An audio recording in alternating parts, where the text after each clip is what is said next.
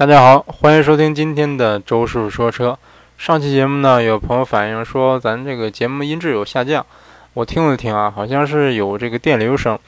嗯，我查了一下，应该不是话筒的问题啊，应该是上期节目这个监听时候插的那个耳机有问题，它那个接口可能是有什么干扰吧。嗯，这次换了个耳机，这个音质应该是有提升啊。呃，这期节目呢，聊一聊 SUV。嗯，有很多朋友跟我反映说，或者不是反映啊，就是问我说，这个 SUV 卖那么贵，值得买吗？包括这个像 SUV 热呀，这个能持续多久？最近发现好多这个这个车评人都在说这个问题。嗯，首先关于 SUV 热嘛，这个 SUV 在全球走高，我感觉这是一个大趋势。这个日本人那么喜欢小车，日本的 SUV 也是卖的非常好，这这两年啊。这个路上的什么缤智啊，这个 CX 三呐、CX 五呀、奇骏呐什么的特别多。但是北美市场不用说了，这个遍地都是 SUV、皮卡什么的。欧洲呢，SUV 的增长率也是很高，所以说 SUV 热这个是一个全球化的趋势，这个毋庸置疑。嗯，但是说这个 SUV 热能持续多久这个事儿啊，我不是太敢说。这几年国内 SUV 的火爆，大家也是有目共睹。自从这个 CRV 国产以后加价卖，后来又是途观也是加价卖，这个包括现在的这个汉兰达也是加价。嗯，怎么说呢？相信从那时候起，一些鸡贼的厂商啊啊不对不对，一些机智的厂商就应该预料到国内的车市很可能成为这个 SUV 的天下。那各大厂商这几年也是争先恐后的推出各种什么紧凑型 SUV 啊、小型 SUV 啊、紧凑型七座 SUV、中型七座 SUV、中型五座 SUV、小型七座 SUV。总之，这个基本上大家能想到的范畴基本上都有了，包括后来现在什么轿跑 SUV 啊、敞篷 SUV 啊，该有的都有了。哎，怎么说呢？其实这个我我个人是对这个 SUV 的这么怎么说呢多样化还是持一定的这个怀疑态度的啊。呃，而且现在很很多厂商他不光是出出新品，他可能很多这个 SUV 他会拉皮儿，是不是？你比如说这个本田，之前这个你像日本卖的特别好的一款本田 SUV 叫缤智，销量不错，然后引入国内，在广本国产，结果东本不干了。哎呀，又哭又闹啊！不行啊，我 CRV 销量不行了，我也要卖小型 SUV。哎，结果把这个缤智换个盒子，搞出个 X2V 来。那这这肯定不是 CRV 的问题啊！这个 CRV 当年这么神的一款车，让它卖成这样，这这肯定不是东本的问题，肯定是巧合。你像比亚迪，唐宋元明清，唐宋元都是 SUV 啊，明据说是个超跑啊，那清可能就是个飞机了啊。当然，这都是。底粉之间怎么说呢？口耳相传的一些一些，算是一，我不知道是谣言还是什么哈。反正我是到现在还没有看到这个所谓的明这个超跑的这个图啊。但是所有的这个底粉都信誓旦旦的说：“哎呀，比亚迪要出超跑了，百公里加速三秒内，怎么怎么着怎么着。”啊，当然这这这这不是黑比亚迪啊，这不是黑比亚迪。嗯，比亚迪可能是比较跑跑偏啊。那这个明是超跑的，那轻是什么呀？是不是轻？是不是该是飞机了？啊，就算轻是个飞机啊，还是慢了本田一步啊。本田的飞机已经上天了，马上就要量产。那长城更不用说了啊，整个轿车生产线干脆就停了得了，直接以后咱就专门造 SUV 啊。长城可能还有皮卡，反正谁都拦不住它赚钱。那哎，这些年包括选车吧，这个很多朋友跟我跟我问什么选车问题，也是算是离不开 SUV 吧。啊，我们单位领导要上山下乡，得买 SUV 啊，是不是？下大雨，我们那儿被水淹了，我得买个 SUV。我媳我媳妇生二奶，还不是生二奶，我媳妇生二胎，我得买 SUV 啊，不然我怎么装婴儿车啊？总之，这个理由是很多的啊。总之，很多人他就是想买 SUV。当然，这也不，其实也不能说是借口啊，就是喜欢 SUV，嗯，是不是？那那我感觉喜欢就买呗，是不是？但是很多人他会问说，SUV 到底值不值得买？嗯，包括今天在听友群里大家还讨论来着啊，就是一部分听友表示不喜欢 SUV，他们看不惯最近这个 SUV 热的这个现象。当然，其实这个 SUV 也并不是一无是处啊，哎，不是一无是处，哎，并不是一无是处啊。那 SUV 是什么呢？SUV 的全称是 Sport Utility Vehicle，对，大概就是什么多功能运动型车什么的，大概就这么个意思啊。啊，其实咱平常提到的 SUV，绝大多数情况下指的不是牧马人，指的不是像这兰德酷路泽这类的啊，大多数指的都是这个城市 SUV，并不是说真正的越野车。那咱今天分析的这个 SUV 主要的对象就是城市 SUV 啊。咱就分析分析这些城市 SUV，你包括什么小型 SUV、紧凑级 SUV、中型 SUV，有什么优点缺点？啊，先说优点吧。第一，通过性强。咱国内的烂路、土路比较多，SUV 轮子大、底盘高，走烂路不心疼。相信这个优点可能是 SUV 存在的根本吧。啊，第二个 SUV 坐姿高啊，不是 第二个 SUV，对不住啊，今天口误比较多。第二个优点。坐姿高，视野好，坐 SUV 里边就敞亮，一览无余。很多人跟我说：“哎呀，自从我换了 SUV 以后，路口等红灯终于能看见红绿灯了。”但是这个优点也有两面性啊。其实坐高了确实是看得远了，但是说盲区也相应提高了。比如说举个例子啊，我开个轿车，我前面有个身高半米的小孩站在我车头前面，可能正好就在我盲区里，我正好就看不见。那如果我开个 SUV，改了个三十五寸的大轮胎，最小离地间隙一米半，那别说小孩了，周师傅走过去，那那根本看不见，那盲区肯定是提升了不少，对不对？那确实看得远了，但是说你如果看近的地方，那盲区也会提升。那第三个优点呢？占用的空间小，占地空间小。其实很多新手，尤其是女性啊，让我推荐车的时候都要小车，为什么呢？好开好停，同价位的 SUV，像什么 CR-V 啊和雅阁吧，大概是一个价一个价位啊。你像雅阁车长四米九多，那 CR-V 车长才四米五，它轴距也更短，所以说无论开起来还是停起来都是更方便的，就是占地空间小，但它其实高度不低啊，所以说它整个占的体积并并不小啊，但是反正就是面积小。嗯，相信反正我身边很多女生，这个会会倾向于选一些小 SUV 啊，嗯，估计他们可能就是考虑的这个因素吧。第四个优点就是后备箱大，后备箱空间更实用。相信很多朋友买 SUV 可能都有这个拉货的用途啊。比如说我，呃，我们家第一次去我媳妇家的时候啊，呃，算是提亲吧。那时候去之前我就跟我爸妈合计。你说咱是借个霸道去呢，还是借个宝马呢？因为我家那车实在是太小啊，跑高速跑不稳，而且没导航，而且后备箱基本上拉不了什么东西。嗯，后来我妈算算算，觉得哎呀，霸道油耗有点高啊，后来就借了辆宝马五系。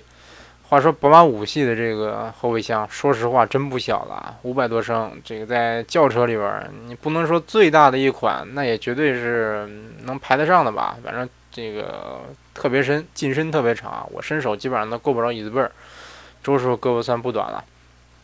然后本来寻思是这后备箱应该够用了吧，结果，呃，他们那儿有个习俗，就是串门，就是就是说，哎呀，我家媳妇儿结婚了，我每个亲戚都要送一送点东西，然后就每一家送一箱饮料，一桶油。当时一共大概要走二十多户亲戚啊，也就是说二十多箱王老吉，二十多桶油。呃，当然我们计划挺好，结果发现这这么多东西，后备箱根本就放不下呀。后来我忘了跑了几趟了啊，反正啊，当然这可能是有点多哈。然后办完事儿，我们回家的时候，这个回家的时候得拉着土特产回去啊。然后当时拉了有四十斤山核桃，一布袋山栗子，两箱野生的猕猴桃，一个煤气罐，一个大脸盆，呃，四箱白酒，四坛子米酒。就是五升一坛的那种啊，然后再放了点路上吃的喝的东西，四桶方便面，十二瓶水，就放了这么点东西，这后备箱就满了。可见这轿车后备箱的空间确实有限啊。其实最主要的并不是说这个轿车的后备箱容量有多小，你看数据的话，可能是不是啊？四五百升，五百多升，可能觉得空间并不小啊。但实际上来说，这个轿车的后备箱属于。进深比较深，但是是比较矮，嗯，而且一般跟后座不连通啊。当然，有一部分车型这个后排座椅能放倒，但是就算放倒了，它开口也有限，跟某些 SUV 后排放倒以后平躺三个周师傅那肯定没法比了。当然，比如说哈，我想往后备箱放个冰箱、放个洗衣机或者放个沙发，那轿车这后备箱就甭想了，不管它数据有多大，基本上不可能放进去。但是有的 SUV 它就能装下，甚至说。并不是说不像陆巡那么大的 SUV，哪怕是个汉兰达，它都有有可能能装下一个沙发，是不是？哪怕是这个宝骏五六零，其实也能装个沙发了。三个轴数应该比沙发大吧？啊，我我觉得差不多哈。总之，第五个优点就是因为车厢的纵向空间大，坐着舒服。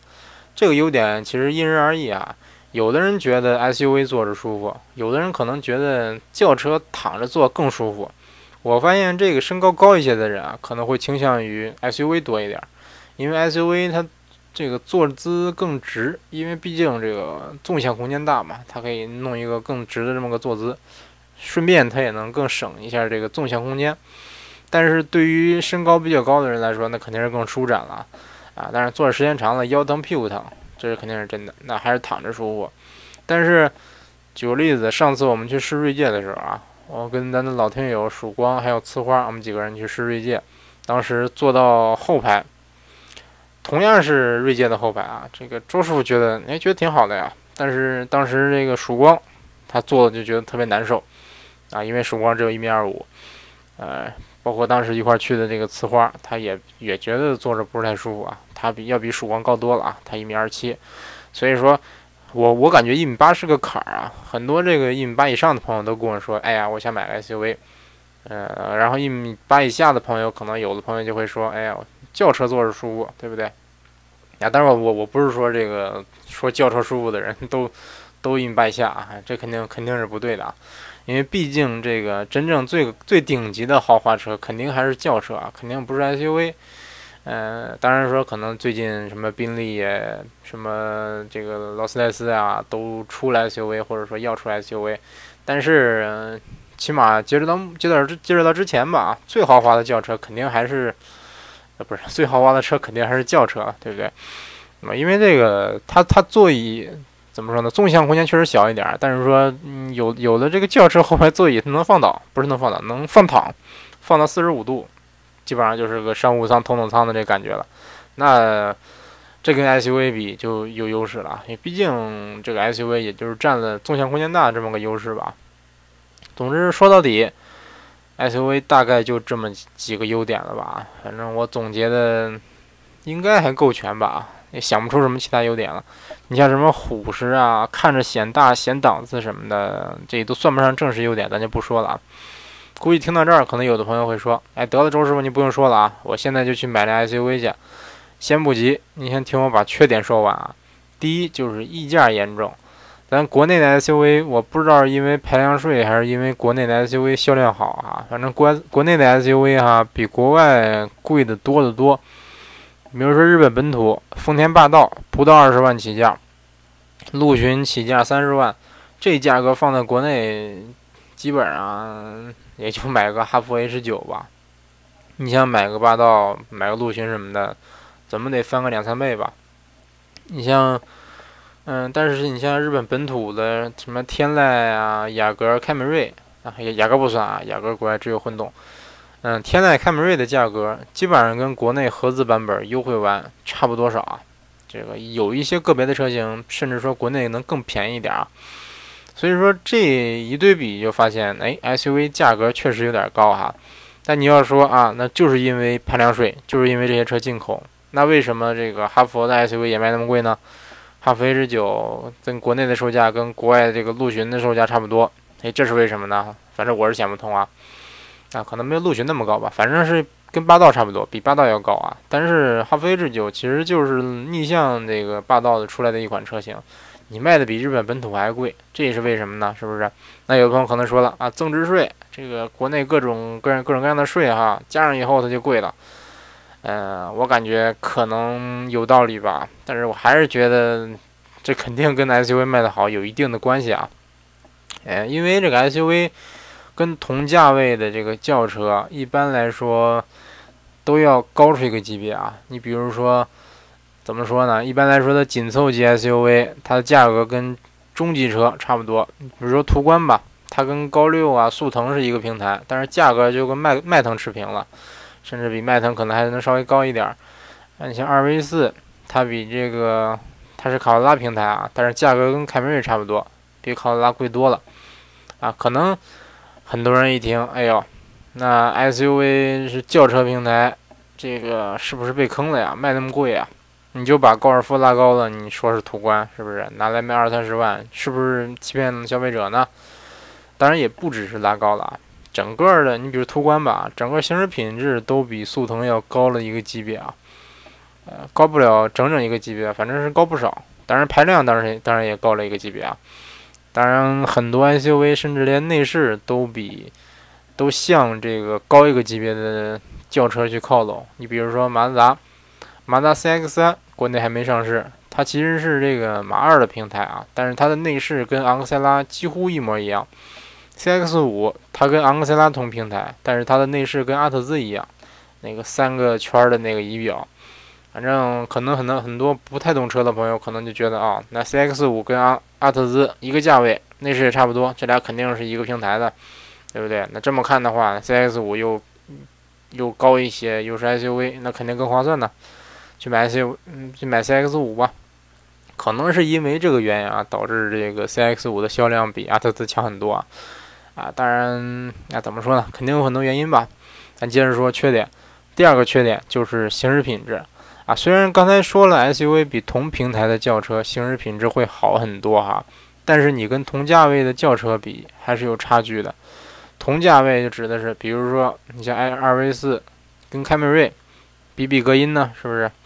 那提到 2V 四，可能有的朋友想说：“哎呀，周师傅你不专业呀！专业车评人都不说 2V 四，你得说 RAV4。”哎，这我当然知道。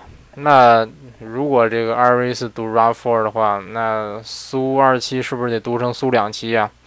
是不是？那我是以后说数字，我是得说动幺动幺动两动两，是不是？T 三四我得说成特三四。再说了，2V 四要是读 RAV4 的话，那 CX 五怎么读啊？CX five 是不是？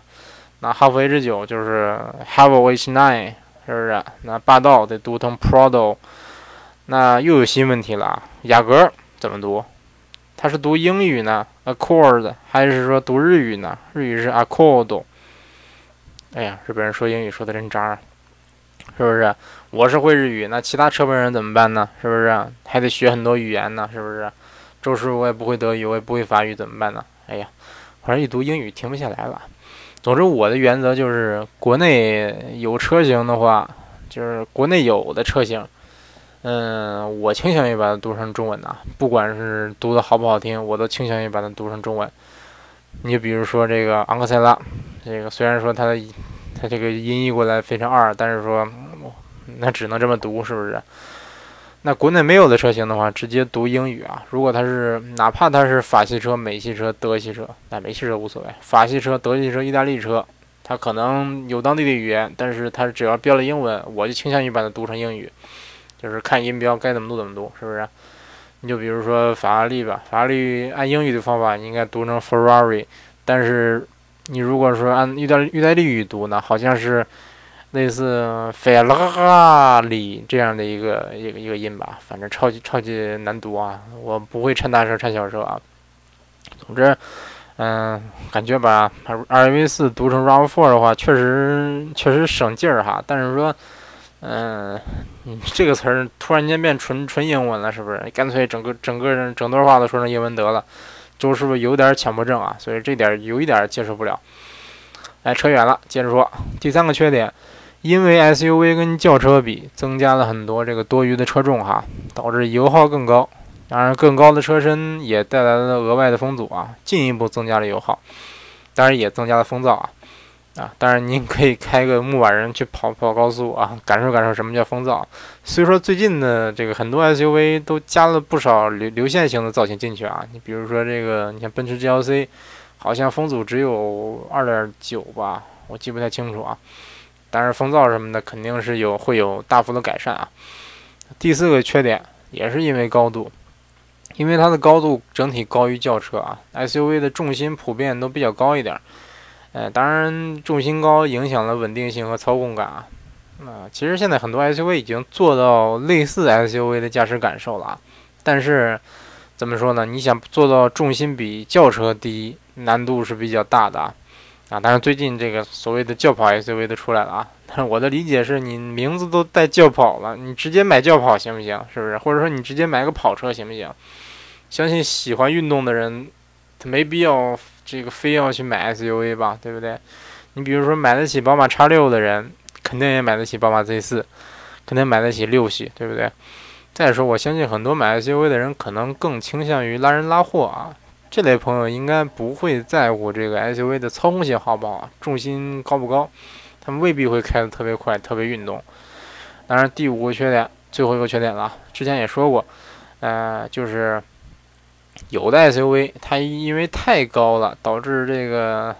个子稍微矮一点的女生哈，或者是腿脚不方便的老人，可能爬进爬出这个 SUV 会比较费劲儿啊。之前这个我带我媳妇儿去看那个轿跑 SUV 楼兰，它号称轿跑 SUV，按说就不应该高吧？但其实你往里爬的时候，像周师傅我这么高，我往上爬的话还是稍微费点劲儿啊。